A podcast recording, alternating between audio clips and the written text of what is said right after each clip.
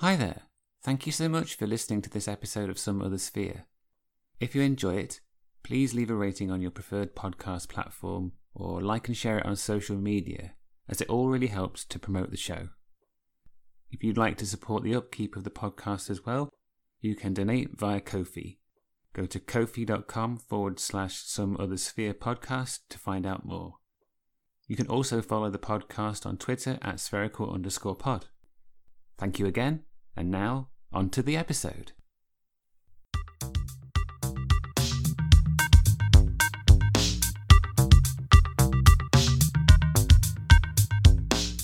Hello, and welcome to Some Other Sphere, a podcast exploring our strange world, one conversation at a time.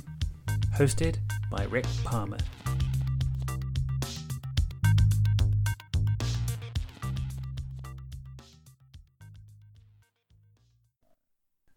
Joining me for this episode is filmmaker George Popov. George is half of the creative partnership behind Rubicon Films, who since 2022 have released a series of paranormal themed documentaries under the title of Sideworld. To quote George, a side world exists where the line between fact and fiction is enshrouded in mist and shadow, and beyond that threshold is a place that can change our perspective on everything we think we know. The three Sideworld documentaries made so far have explored the haunted forests of England, terrors of the sea, and English villages with ghostly reputations. Prior to that, Rubicon made two feature films, Hex in 2017 and The Droving in 2020, which both include folk horror themes and Fortean subject matter. In the interview, I begin by talking with George about his interests in the paranormal and filmmaking, and the relationship they have had as part of his career. From there, we go on to discuss the Sideworld documentaries and some of the subjects they cover, and explore how these sorts of things represent the Sideworld concept itself. Enjoy! George, welcome to the podcast. Thank you very much, Rick. It's great to be here. Before we get on to the Sideworlds documentaries, I just wanted to talk a little bit about your interest in the paranormal and your and your filmmaking. Have they always been things that have um, had a had a relationship with each other? Oh yeah, oh absolutely. I, I think um, I mean most of my life in the in kind of in, in the last 10 years and and and, and before that as a as, as a kid as a teenager i think filmmaking's being like the, the, the bigger side of it. But but um and because that's where you know you're thinking about you know where you want your career path to go and what you want to do and everything so on and so forth. But actually the the paranormal side was was earlier uh, i think because it was on a much more uh, i think primal level. And and as a kid i um you know i i loved watching the x files and and uh you know, I would, I would, you know, stay up late and you know with my parents and watch it, and, and, and they knew I loved it, and and uh, um, it, that became all these stories and all these uh, creatures and ghosts and everything became a um, became a huge part of interest, my interest, and and um, then afterwards, you know, uh, I started reading a bunch of paranormal books on, on supernatural stuff, on, on cryptids, on on everything. So that that was really kind of my first passion before even knowing um, that probably the stories, eh, you know, drove me to it first, and then I started getting interested in other stuff and other forms of art and everything. And filmmaking ended up being the one that I liked the most because it, it was a mixture of everything that that I loved. Sorry, and um, that that's um, being that sort of uh, amalgamation of your expression, your love towards everything that that's that's um, mysterious and dangerous and unknown. Yeah, that that was that was a big part of it. And then you know, adding a lot of other social and humanitarian and historical stuff to it. That obviously that was, you know, what I the kind of stories that I always wanted to tell. But in terms of what's real, what isn't, that that's always been a huge, uh, you know, um, huge passion of mine. Right, yeah. And so, like when you were a kid, was there an area of the paranormal that interested you more than another, or was it just everything? Um, I, I would say I would say Aliens was the was my jam, right? Because I also I also watched uh, Alien as a irresponsibly young age, and that's where my love of just like horror and that atmosphere and and and and this the, the again only later on I understood that I loved the you know hugely the whole filmmaking aspect of it. And um, but before that it's just it's just the story, just the concept of like what could be out there in outer space and are they visiting us and everything, and you know absolutely. Um, and then and then um, a, lot of other films like that. So so no aliens and and uh, to some degree uh, UFOs and, and and everything like that is, is still listed this day, and it's uh, kind of coming in and out of fashion. It's interesting to be you know seeing and watch when their aliens have been awesome and then lame, and then you know in terms of popular media. Uh, but I think with um, the, the, kind of the newest in the last few years, if not in the last decade, kind of revelations of uh, those as you call them now, you know, UAPs or whatever. Um, to you know, because they don't want to call them UFOs in the military, but um, yeah, I, I, think I think it's coming back in in fashion, not just from an artistic point of view, but like as something that is okay. There is something out there. We need to we need to know where it is. Yeah, I I, I agree. And uh, earlier on, you you mentioned something which is sort of what the concept of Sideworld is about is that is that sort of blurry area between what's fictional and what's real. And uh, did you find that having a career in filmmaking and having that interest as well sort of helped with that? Oh, oh, uh, hundred percent, absolutely. I, I think, I think I had to walk this journey, journey where, uh, when I was younger, I really cared about, you know, that that that line being very um you know had to be rigid had to be had to be just just just uh, completely bipolar you know? You had to have two states of either it's something's real and it isn't and and i really cared about what is and what and if it wasn't real i wasn't interested as much if it, you know and then when you go into filmmaking and when you're actually more interested in the stories and and you start telling your own stories and you know of course you know that all of that is made up and you're surrounded by all this art and especially as a director you have to look into other people's art in all of your departments and then combine it together to help you tell your story. I mean, that's a, that's a big part of it. So, um, I kind of started caring less and less like what was really, you know, based on reality and what wasn't. I mean, everything is always based on reality because we're humans and we tell our own human stories. But then, you know, it, like I say in the the, the opening of uh, every Star Wars film, like every, you know, uh, it's uh, I try to find the truth by telling lies. That's what every artist really does. So so I had to go through all of that journey to then come back to Sideworld and coming back to something like a like a documentary to to to have that interest of like okay well let's come back now knowing all this and having kind of learning all that. Let's come back into seeing what may be real or not. But even then i kind of try to leave as much as that as possible to the viewer where where um the, the the purpose of the of the series is is mainly to to to tell these stories in a in a in a uh, interesting and atmospheric and uh, kind of engulfing fashion and then pose all these questions and then you know kind of invite everybody in that conversation of what is real and what isn't and and it, there's definitely a very blurry line in between. Yeah yeah I, I, definitely agree and, and something i'm interested in is that you know as a filmmaker you know you're you're a storyteller and again i think that's something that is influential in you know in, in Sideworlds but i'm wondering is um as, as, someone who is a storyteller and as, as, someone who's made these documentary films about this sort of blurry zone between fiction and reality, this might be sort of repeating my earlier question, but did it make you appreciate the best way to approach trying to understand the paranormal? Yeah, yeah. No, no, absolutely. It, it, it did. You know, from the point of view of it's it's because a lot of a lot of paranormal is already connected to a to a story that exists. Even even the, the sources that we find about the story that that's is rooted in reality somewhere, and you know uh, either that be more recent uh, recent paranormal um, you know testimony or an older like folkloric um, a tale that that is rooted somewhere in some sort of reality. Yeah, absolutely. You know that there is a, that that's the basis of it, but you always first uh, uh perceive it as a story unless it's something that you've um, experienced yourself right then and there. Like even if it's someone who, you know, your brother coming to be like, let me tell you what I saw. You know that that's it's always is a story that there is already going through the filter of kind of our own brain and us trying to understand it and sometimes you know your mind can play tricks on you and you can embellish some things or you can misremember some things. And i'm not saying uh, from the point of view of like oh let's not believe people. I, I believe a huge number of testimonies.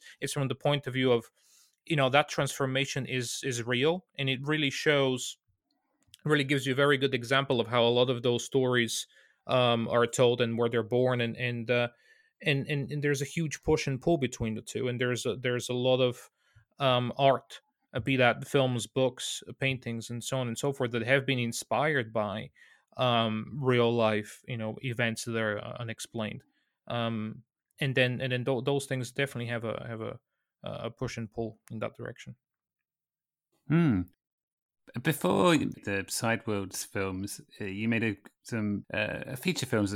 One called Hex and another called The Droving, and those films they cover subjects which I think you could call paranormal or the, like the uncanny mm. as well. And mm. was that sort of the preparation for making the Sideworlds films, or did the idea for Sideworlds exist before you made the, those feature films? No, it definitely spawned from there. Yeah, because because um, you know Hex and the Droving are, are rooted in in in you know Hex more and more in history, even though it's still it's a just kind of a supernatural thriller that takes place in a, in a, in a historical period in the English Civil War. And then you have The Droving, which is kind of like of a modern day modern day um, folk horror film, um, with again with a lot of mi- murder mystery elements as well. So it's again that blend between something that, the you know they're they're quite harsh realistic films in, in in some ways and in other other ways they're they're quite you know as you said they're playing with all these supernatural elements to help tell the story and, and also it's in their horror elements they they play on the viewer with that expectation that you know where evil always lies um you know and usually it's in it's in the you know supernatural fashion. Where in these films like we you know we definitely play with that notion um and i think it's more of a tool set to tell something about us as, as humans rather than to expose some sort of you know supernatural threat. Uh, but yeah again that that's that's it would that, those were very important storytelling devices and and, and you know a passion of, of mine and, and and Jonathan's my my you know creative partner that we write together and then I direct the films and he produces the projects and so on and so forth. Um, so that that passion was already there and you know passion of of art of history of, of paranormal stuff of, of of legends of myth of folklore like all of that together so um, you know, in the process of of doing those films, process of analyzing and studying and, and kind of uh, all these new areas and um, and the, the, the beauty of the locations where we shot and and the areas of of, of uh, England where we did it and so on and so forth.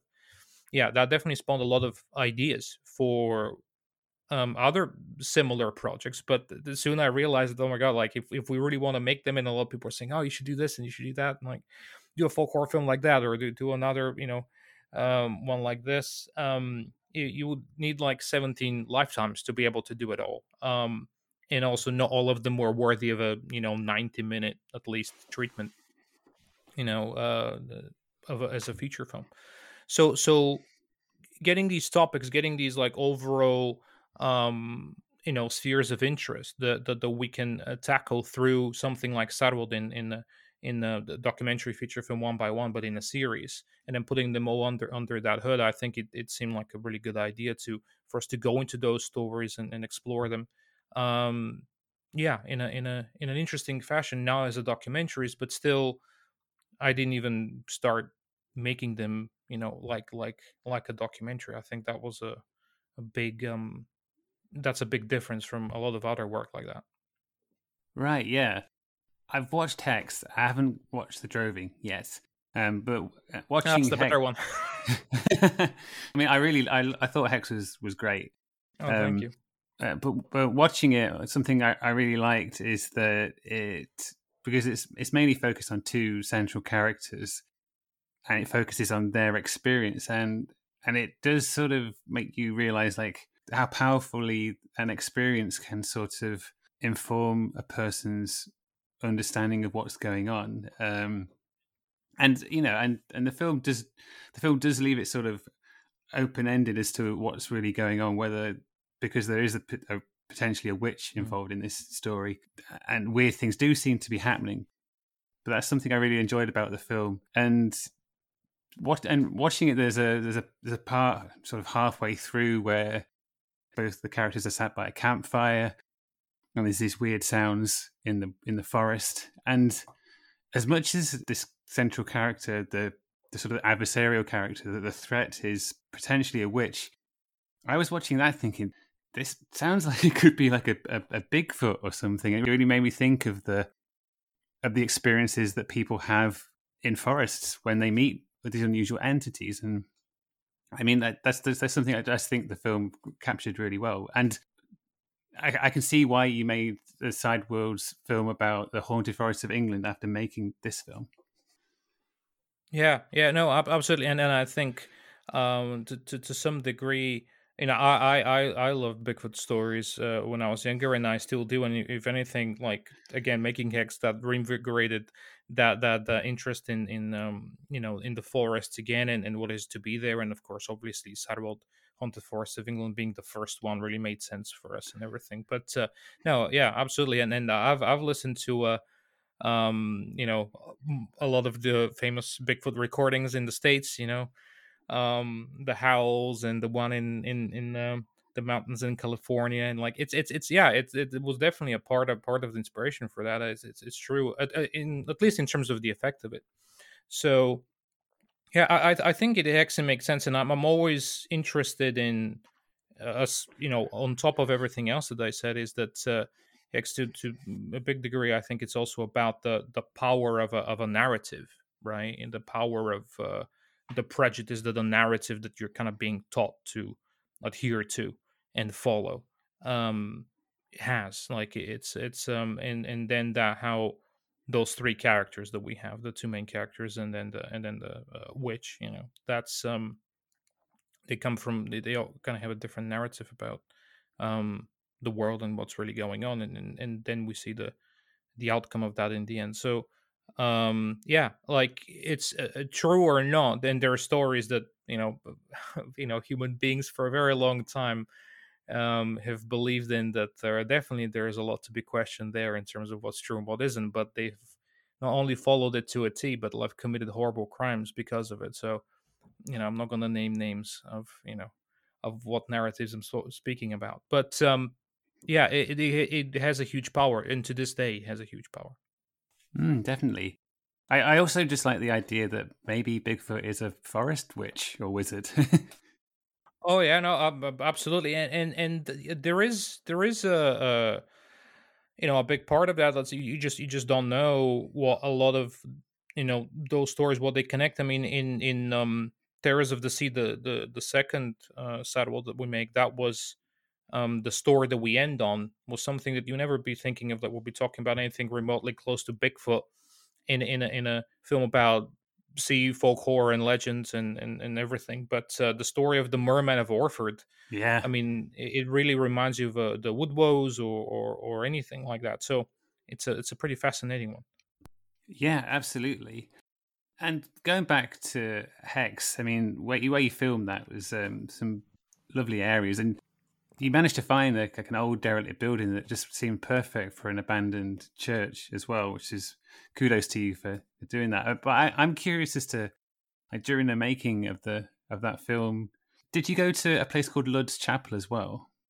Uh, yes. Uh, uh, uh we knew it as Lud's Church, which is the same oh, thing yeah. again. But but yeah, that that's uh, kind of the quote unquote the dream sequence that we have in the film. That's that's that's where it takes place. Yeah, it's it's uh, completely otherworldly. It looks like it's somewhere in you know Star Wars or you know Lord of the Rings. Yeah. Yeah, yeah. I, am curious because I think that's associated with the legend of the Green Knight, and you know mm. when you when you were making the film in these places, did did you ex- encounter any sort of forest weirdness? Oh, I, I, would have loved. We were way too busy to focus. Like there, there could have been a a, a a, Bigfoot right in front of me or a witch, and I, I'll be just kind of like move out of the way because we need to get to the lights. So uh, I think it was that's the thing with filmmaking. You're such tunnel vision at the time that that it's.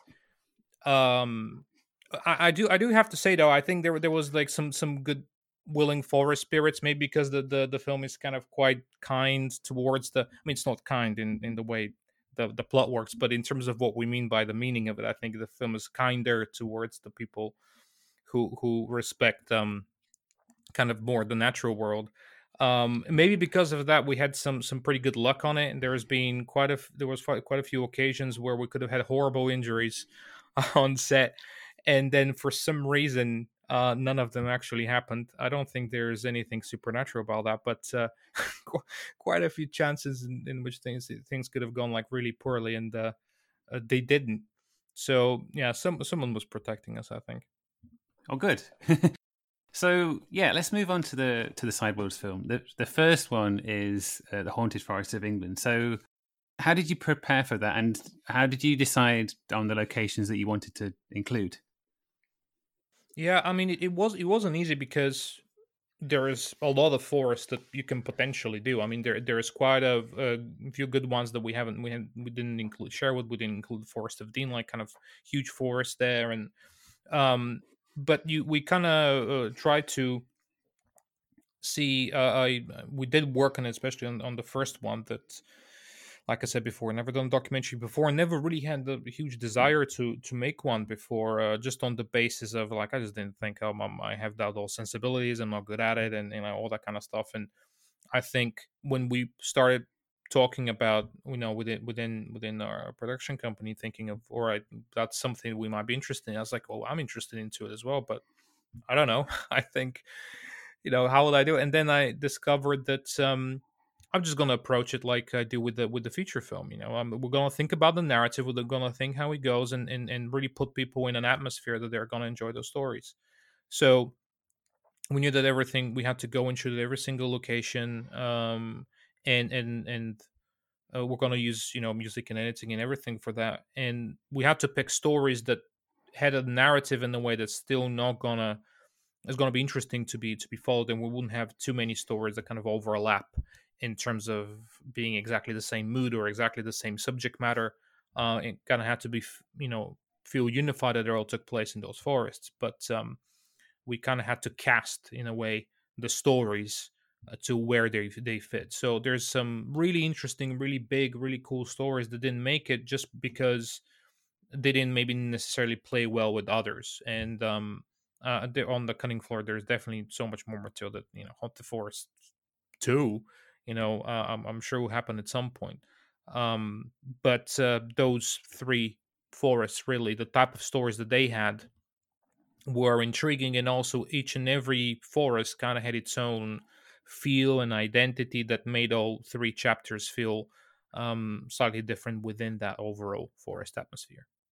Right yeah. Um, so once you decided on the forest that you were going to cover so in this film there's Wistman's Wood in Devon Cannock Chase and Epping Forest, is that when you sort of look for eyewitness testimony? Because each of the films includes some of that as well. Yeah, yeah, absolutely. I mean, we we um again, it was it was difficult to to include everything in in, everyone's uh, testimony for all the stories because we knew that we need just need to tell them as well and and, and have all of that and um and um we you know kind of on in an earlier stage decided we're not going to do any sort of uh, talking head stuff or, or resemble like any other documentary which which at the time was a risk and there was there was a lot of debate about it but uh, um you know since in the last year that we've had feedback i think that's one of the main things that people say that they distinguish our documentary from and they really enjoy because there's you know probably not much else like it the way it's told. Um so we so we definitely looked into what are what are some of the most key points in a lot of testimonies, and then we kind of wrote a semi-fictional amalgamation of those um, that were based on all of them on real accounts. Because um, also, I didn't want to paraphrase uh, uh, real persons, you know, real words, uh, even if they're anonymous or not. But uh, we kind of took a lot of key points from them, and, and you know, when we have an actor come in and and read them, um, they all include elements from the most commonly seen aspects of encountering that particular creature or ghost or story. Hmm. And there you're talking about how each of those locations sort of had its had its own feel mm. to it. Um, can you just go into that a little bit? I'm interested in in what that is like um, because there's definitely one of the three that that I found maybe the most spooky, but I'm just interested in how they came across to you.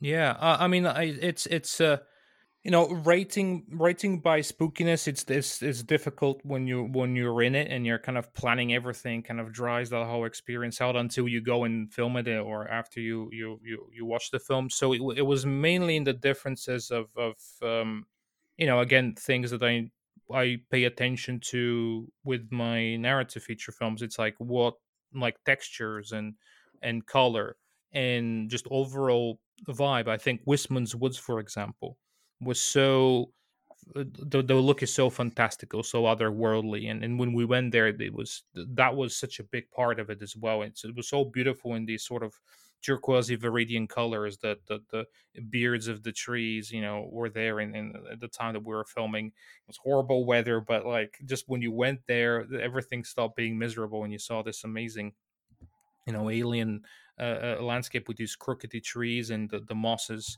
uh, it was it was incredibly beautiful um, and incredibly kind of mysterious and ancient and melancholic and um, Cannock Chase, I have to say, it was it was a different vibe, and it was it was a forest that yeah, it had its spookiness uh, for sure, but the spookiness came from the fa- uh, the fact that it was kind of like a huge park. I mean, it isn't, and, and it's it's a forest for sure, but uh, um, you definitely feel like you can be you can be jogging in in that forest, and you can get lost, and then someone can just you know snatch you off the corner and you no one will know about that and and uh, um, a lot of the stories were about that of things being seen looking at you or encountering something on the path and that's why i shot mostly a lot of paths in, in Cannock Chase because that was very important for the field that we had there. Where in Wistman's there is no such thing. It's it's about the absence of humans almost, and everything where humans were encountering were more at the edge of it and and the rest of Dartmoor. Um, and that's why we incorporate all the characters there as well.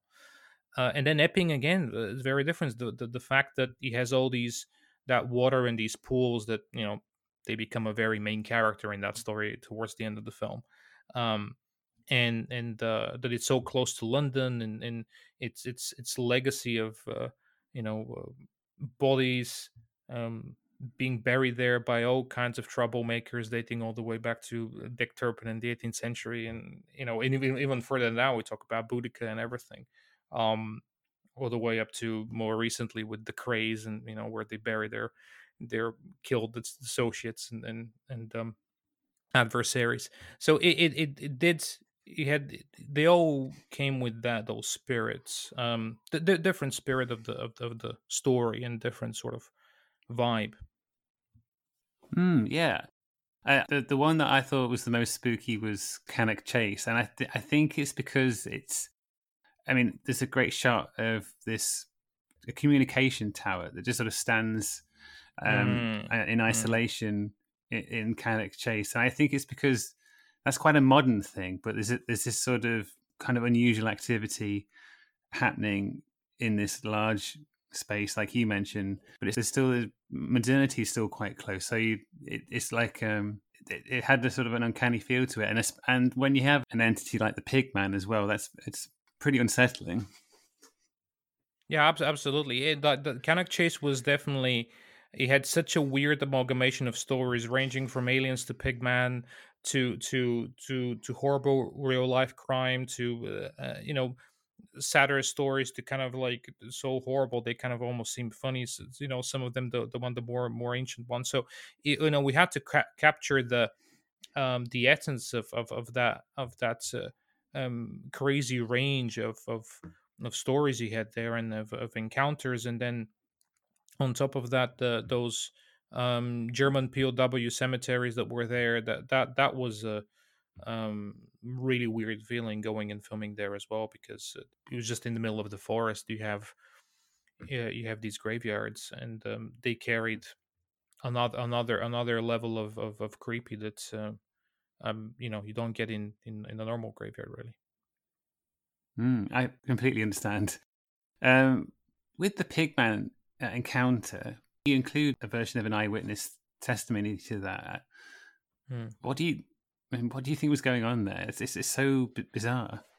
It's very it's very bizarre. I mean, we um we propose a few theories that we've you know researched into, and, and they're they're quite varied. I mean, it goes all the way up to the the, the story that we talk about. That um, there's this legend uh, where it was related to that being the deformed child of a witch, and that that's and then was kind of chased away from from a village and had to grow up in in the forest um and to to something that is more demonic and that really was some sort of a cross between uh, a cursed you know man and, and, and, a pig creature and all of that. I, I think um I, I i don't know. It's it's a very bizarre cryptid. I mean the the, the more you going some some of the cryptids seen around the world the more you start thinking that's like oh wait a second. That might not be just a a hairy monkey man. This might not be just be a big dog and so on and so forth. There's a lot of and, and the thing is the more bizarre the stories get the, the scarier it is because I, I used to be a proponent of ah that's just a big dog. Ah that's just the gigantopithecus that you know has survived or something you know uh, when it comes to bigfoot. But then you listen to some eyewitnesses some some testimonies and especially because there's so many in in, in america especially because it's it's a huge place with a lot of forests and um yeah sometimes there's testimonies that you're like well I don't, I don't know about that but sometimes you have some you know former military men that were doing like um exercises or or uh, former police officers or current police officers that decide to remain anonymous um, that are telling stories of encountering Bigfoot that's not just um, doesn't sound just like something uh, uh um, a lost link between man and ape um, can do, uh, and like like mind speak and all these other weird promotes the, the the orbs and lights you see that sometimes accompany it how it disappears into thin air and um and and the, that feeling of dread that it gives you just like looking at it. And and at the beginning yeah i i didn't i didn't want to allow to myself to believe those because it sounded like well okay well those those are the kooky people and then the ones who just describe it as an ape those are the right the normal eyewitnesses right? That's where i draw the line of my supernatural belief.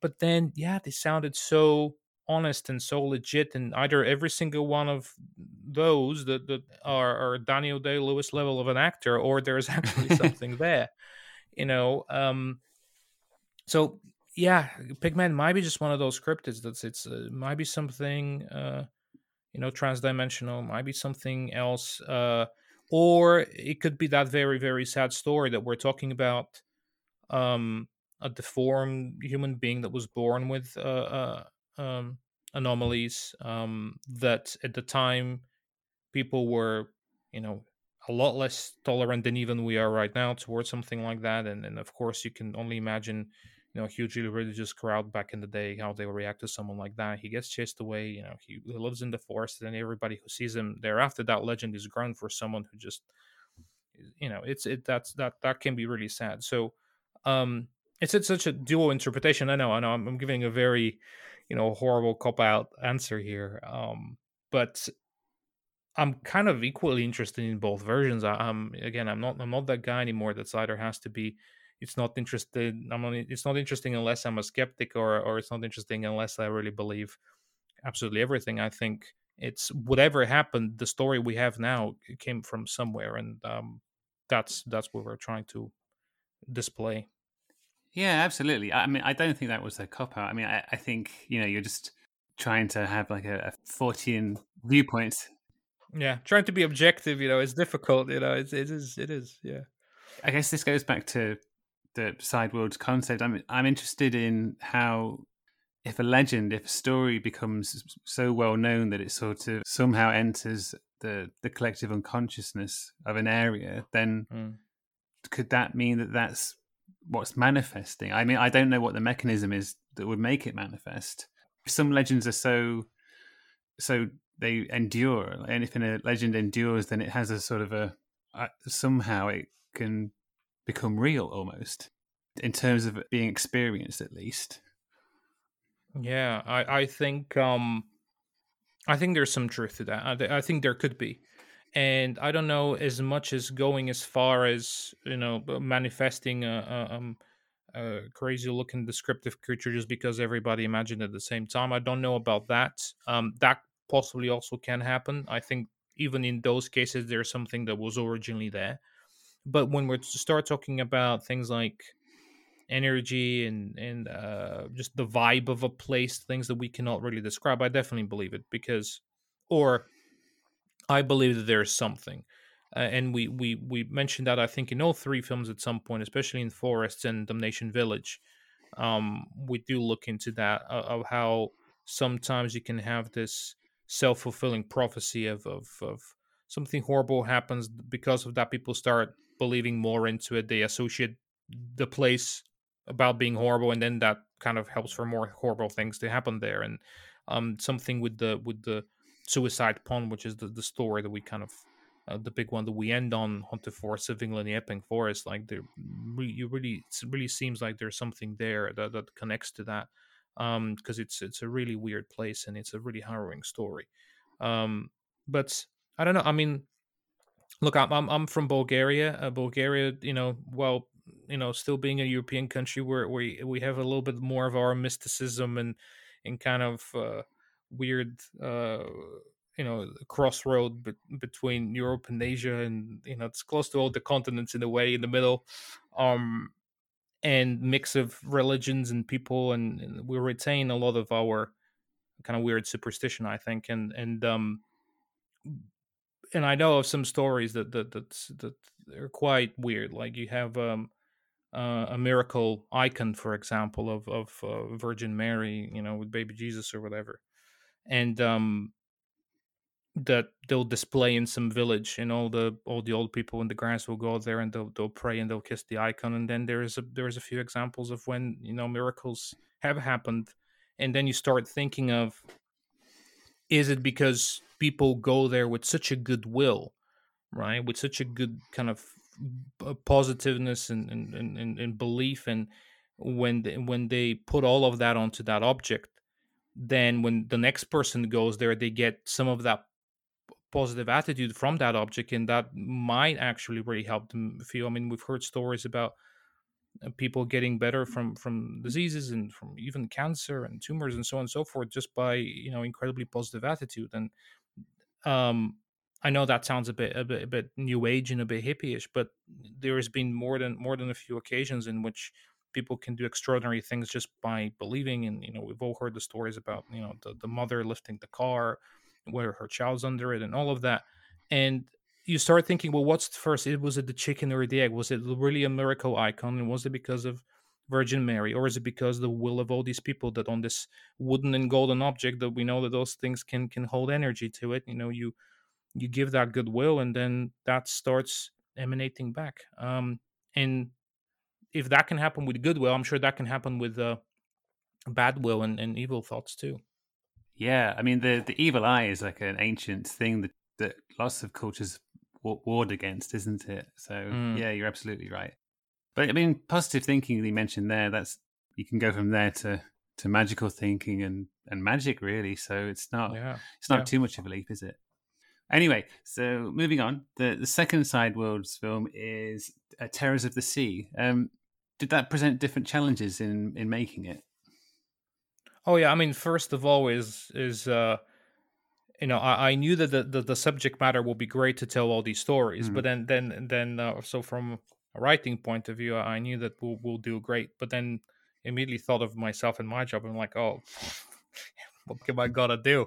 Uh, it's just you know, like trees are so amazing. You know, I can I know how to shoot them. A- again, you said that I have experience with hex and everything, and then the sea's just flat. You know, what, what, what, what, what, unless it's a raging sea, right? You know, you can't just do waves for 90 minutes. No, but uh, I, am joking. I mean, there, that was a consideration of mine, but I think that was visually had a challenge there. But uh, um, I, you know, we quickly overcame it. The more we were getting into the stories, and you know, we knew where we're gonna go and film and what they're connected to, and we found some amazing places in terms of um, you know, you start shooting more the shore, and uh, I found a way like how to uh, kind of emulate the sea and, and kind of symbolize it, even if we're not, we're just not looking at only at water. Um, so that yeah, that that that, that was that was um, not too difficult to to do once I wrap my head around it. But in terms of from from a picking the stories and storytelling point of view, yeah, I mean it was even more difficult to pick the right amalgamation of, of stories because there was even that much more you know it's um and there's the british isles after all so it's completely surrounded by water and there's so much amazing maritime lore and coastal legends and, and wonderful stuff and my um, for a few months my my spotify playlists were just you know sea shanties and old folk songs know, with the sea and all of that so i was completely kind of drowning in in, in, in cold ocean water and uh, in in my mind. It was it was great um, but again we had to do like a different different selection of stories and this time instead of by place we did it by by types of sea lore and that really felt like we're going to do some kind of will feel as comfortable as a continuation of haunted forest but at the same time we're giving like a something that's a, a bit different and we we don't always kind of do the same way of uh, displaying the story. So we went with from from from ghost ships to to sea monsters to uh, ghosts of uh, sailors the spectral sailors and then into kind of mermaid legends right at the end and capped it off and, and kind of united it within a kind of a study and and um, horror storytelling of uh, kind of humans in their relation with uh, with the ocean. Yeah, I mean, I guess the um, the, the shipwrecks and the spectral sailors really exemplifies that relationship, doesn't it? It's um, mm. uh, everything in that film was really interesting, but I, I, suppose those two areas of the film are the ones that, that sort of lend themselves most to sort of things like ghost stories and and like a yes. the human relationship with the sea. The sea become almost becomes a, a character in itself. Yeah, yeah, it is. I mean, because for a lot of those people, especially when you come to the sailors, it, was, you know, the, the sea was, you know, as they're constant with you. It's something that is active, that, that a lot of your fate, you know, uh, relies upon it. And like it, it, it was a character. And, um, and, and I think that's part of what we, we, we look at. It's like, it's always hugely emotional. And, and um, there are stories that are incredibly romantic you know when it comes to the sea, old sailor stories and there's ones that are incredibly horrific and the two usually blend and uh, even even in the way that, that, how you know mermaids were perceived or like as you said the uh, stories about um, just ghosts and you know that, that that's why we, we wanted uh, even in the section when we talk about the spectral sailors like there there there's two two stories that we tell there and, and one is one is more sad and and, and kind of horrific and, and and just kind of unfair and, and, and scary, where the other one is sad and unfair and scary, but also kind of deeply, deeply romantic and, and emotional. Yeah, and something as well about those sorts of ghosts, ghostly sailors, and people who have been lost at sea is I'm not sure if you got this sense as well, is that the sea sort of will claim the dead. It was, you know, and people who die at sea might be sort of stuck at the bottom of the ocean. I I remember yeah. uh, there's a section of Fortean Times where people write in on their experiences, and a lady was she wrote in about she was on a ferry going from Newcastle to to Amsterdam, I think, and in the middle of the night she saw a, a sailor in sort of classic trawlerman's gear at the foot of a bed, and he was soaking wet and had these weird, almost demonic creatures nipping at his heels, and it's a it's a horrific image, and um, mm. and but it's it's so sort of connected to the sea. Like that. Those sorts of ghosts seem to be incredibly connected to that environment.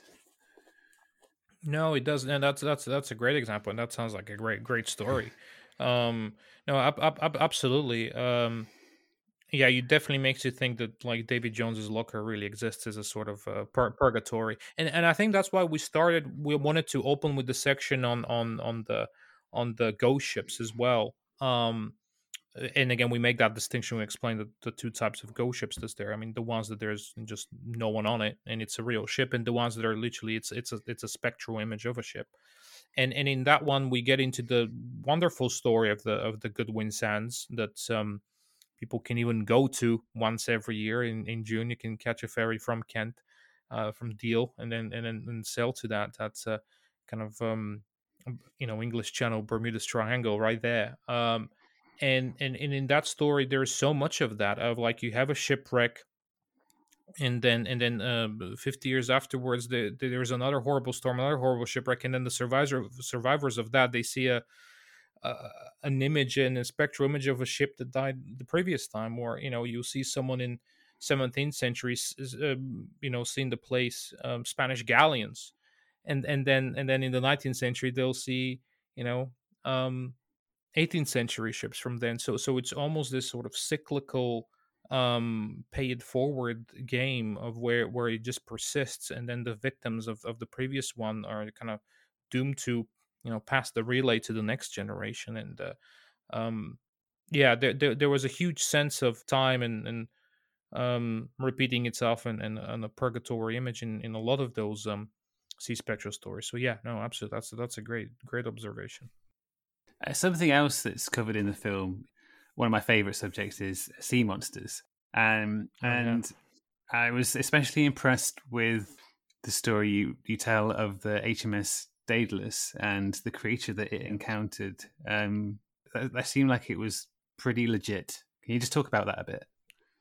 Yeah, no, absolutely. It's it's uh, the, the the story of Captain McQuay and and the um the crew of the Daedalus encountering uh what they said it was a sea serpent. Um, and uh, what was really fascinating with that story is because we wanted to start the section with something that really just sounded legit because sea monsters sound so mythical and you know krakens and you know all that kind of stuff and you know um there there there's a lot of that but that that story is from someone that at the time in, in the admiralty those were those were legit people there, there was no um ah he just told a tall tale that well captain like there's there was no such thing you know we're talking about it at the height of the british empire everybody was uh, uh, when you were making your reports uh back in london like there, there, was no goofing around and um he really believed what he saw and then um he kind of like in modern terms he got cancelled because of because of what he described um that the what he saw was as a legit giant sea serpent and and a monster.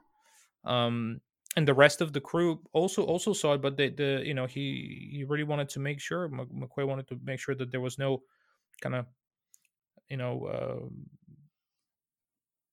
also splash uh, of, of of damage on them as well and their reputation because you know that that will be crew that they can be you know never hired again or never work on another ship. So he took the brunt of that but you know th- there was a whole case. There was a uh, kind of a almost like a military court uh, in which that was you know his testimony was kind of put on trial and and, and he hired a um, um, an um, artist at the time to do a artistic representation you know a drawing of, of what he saw and uh, those are in the film and you know you can find them on the internet. They're they're amazing.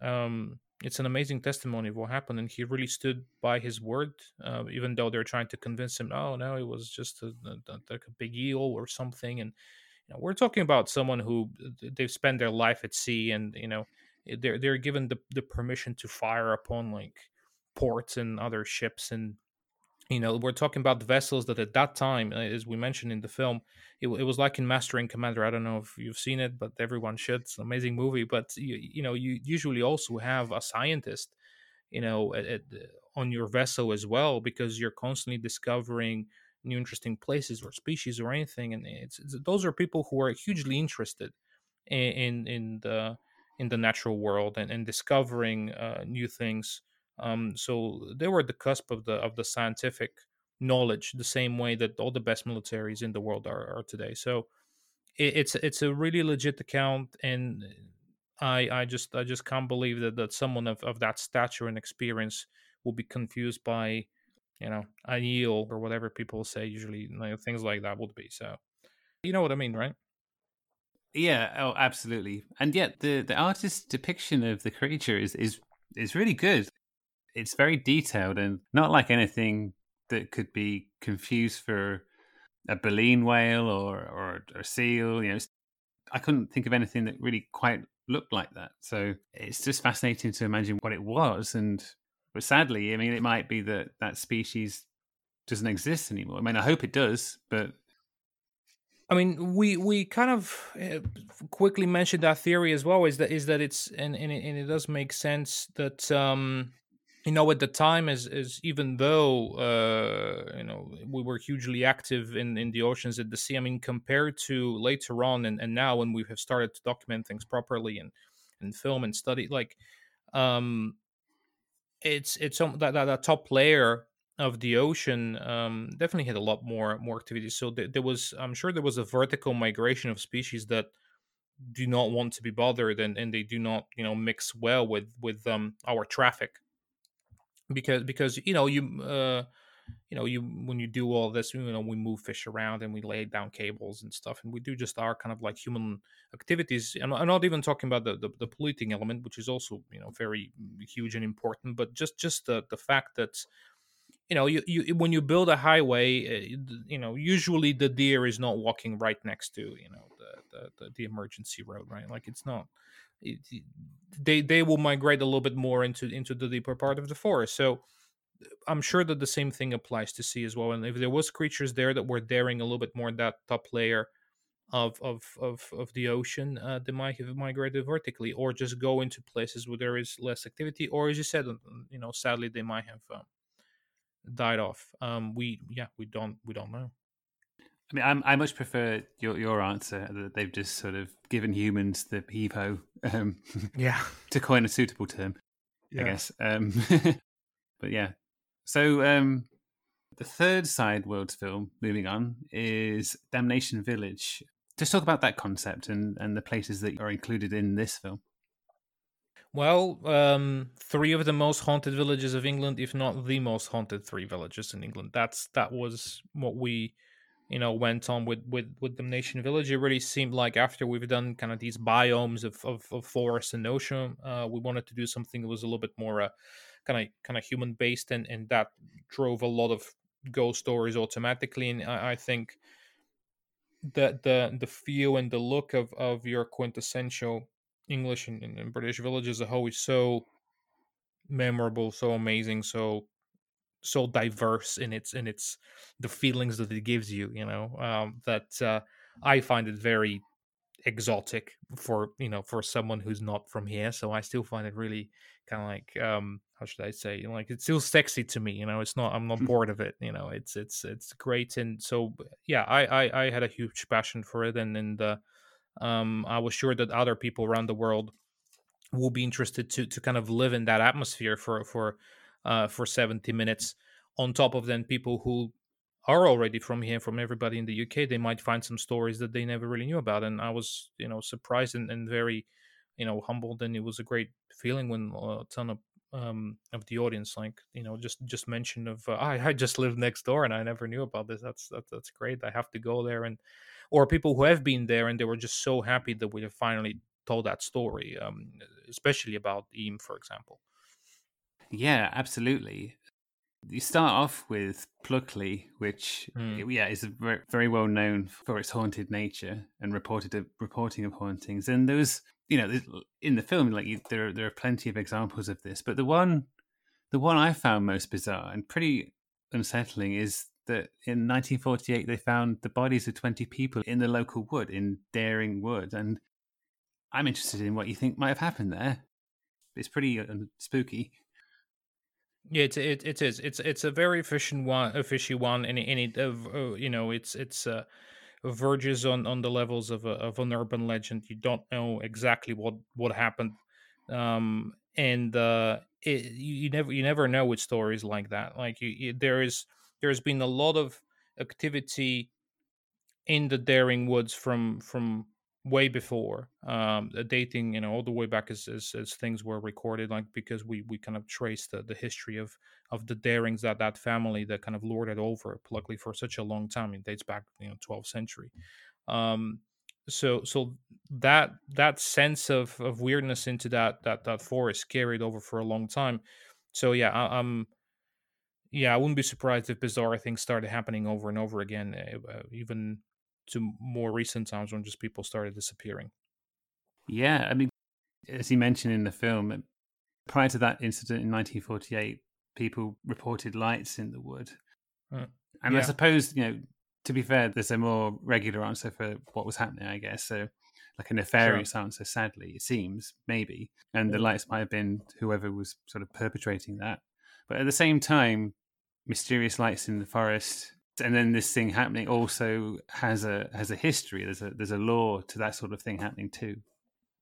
It it, it does. And and uh, the the sort of when we talk about lights that you know some people even back in the day have said look like um, a spider's web like what would that mean when you think about lights in the forest? So uh, you know i wouldn't imagine just a literal spider web of, of light. What the spidering effect happens when you look through the forest and you just see between the the the and the trees that there's rays of light that kind of fan out towards you right? And that usually happens when you have a single circular source of light right um, in the forest so to to get that effect.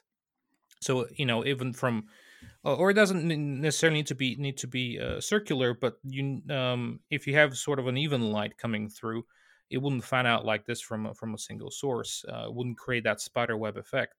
Um so yeah when we when we film in the forest like late at night or something you have a really powerful you know generator with a with a with a film light like that's what happens. Like you just see the, the lights kind of come off and usually you see that in a in a cheesy 90s horror movie when they, they don't light it properly you just see that happen. It's very atmospheric but it doesn't really look real because you know there it's kind of oh that's not the moon that's like an artificial light that they put in, in you know at, at, at the at the back of the forest so when you kind of reverse engineer that and you think, well, walking caused that in in a forest, then um, yeah, there there's a there's a there's a few options and make start you start making thinking kind of you know places like Rendlesham and things like that where things land in the forest and you see exactly the same thing. So yeah, I don't know, or or it could just be an uh, urban legend. So yeah, and and going back to the Wild Man of Orford, that wasn't too far from Rendlesham, but uh, that's it. oh, th- th- there you go. That's there. That's absolutely interesting. Yes,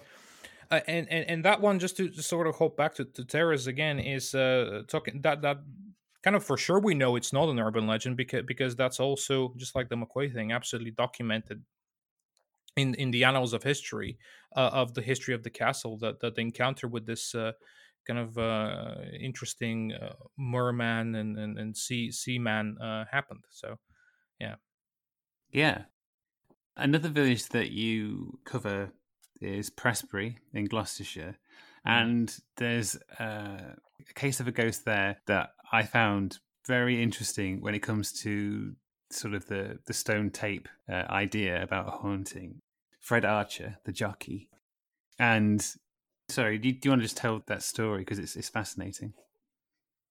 Yeah, sure. No, it, it is, and it's um something that um uh, like always fa- because at, the moment I, I, live in Cheltenham and I have for the for the last few years and Cheltenham and, and Prestbury are, are so close that Prestbury is basically a part of Cheltenham. You know, it's also it's just 15 minutes from my house, really, like walking uh, in that direction, and you just past the Cheltenham racecourse, which is the the racecourse that we're talking about in the story of the jockey, is is everything happened there, and I, I never never really knew. I mean, there there's I, I, drank some pints that they're called like oh Fred Archer, and there's like a little little jockey on it, but I never really put two and two together until we discovered the the story. But uh, no, in in in the in the starting from the 70s, and that's the, the story that we particularly referenced. There was uh, one time at a it was again at the time of, of the Gold Cup uh, people coming to you know watch the horse racing in Cheltenham, very popular.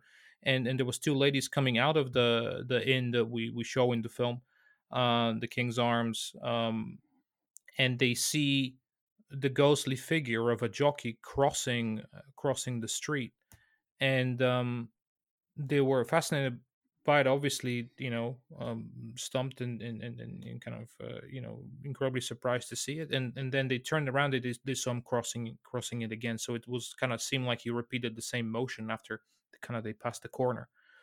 And um, that's the story that we open on this section. And uh, uh, we continue on to, you know, make our case about all the other stories in, in, in Prestbury and, and uh, and how they might relate to this idea of that we see a lot of ghosts there in a very um, small um, patch of land, really, that, that's eh, within that Prestbury center.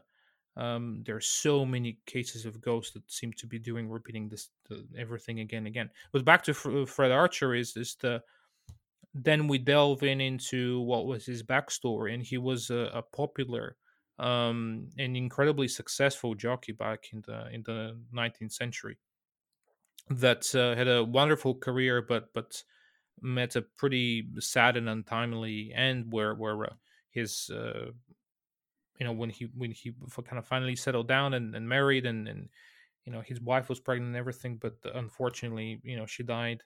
And um a year afterwards he took his own life. And um it really seemed like you know after that point people have been seeing again and again and that pub that the lady saw him cross from was the pub where where he, he spent most of his childhood because he was born in the same house and, and his family owned it. Um and yeah it's it's it's a really really uh, uh, when you when you watch the story and you really uh, go into it more than even uh, you know we did in the film it's it's such a kind of harrowing and sad but also we kind of make the case of maybe not all of these stories of these ghosts like repeating again and again there is a lot of tragedy to them and a lot of the other cases that we look into they're obviously tragic when someone gets murdered and you see the murder or again again like we go through all of these but in the case of fred archer you know he's seen there not at the place of where he died but the case the place where he spent most of his you know happiest memories in his life and where he you know won most of his trophies and and, and everybody loved him. So maybe maybe it's not just a, a, a, a negative energy that draws you to kind of like have that on repeat again again maybe there there there's just that can happen with good memories uh, as well but at, or at least that's our hope in the film and the case we're trying to make and bring a little bit of balance to uh, the overall gloom that that section really really has. The thing i found most intriguing was that the what they saw the jockey they saw sort of disappears in the middle of the road and then they look again and they see the same thing again. I i hadn't really heard of that happening too often that people will just see it twice in quick succession and it, it, yeah it really seems like if we're looking into the stone tape theory, which which we kind of do our best to to to to uh, to explain in in the film, is like that that's one of the more obvious examples of really almost seeing like the like a, like a scratch tape, you know, uh, mm. you know, or or something just kind of it's it's um you know it's stuck on repeat and it's it's you know showing the same event over and over again and um as you said it like that usually happens where people see that repeat sometimes on the same day of the year or or under certain circumstances where the weather is just right um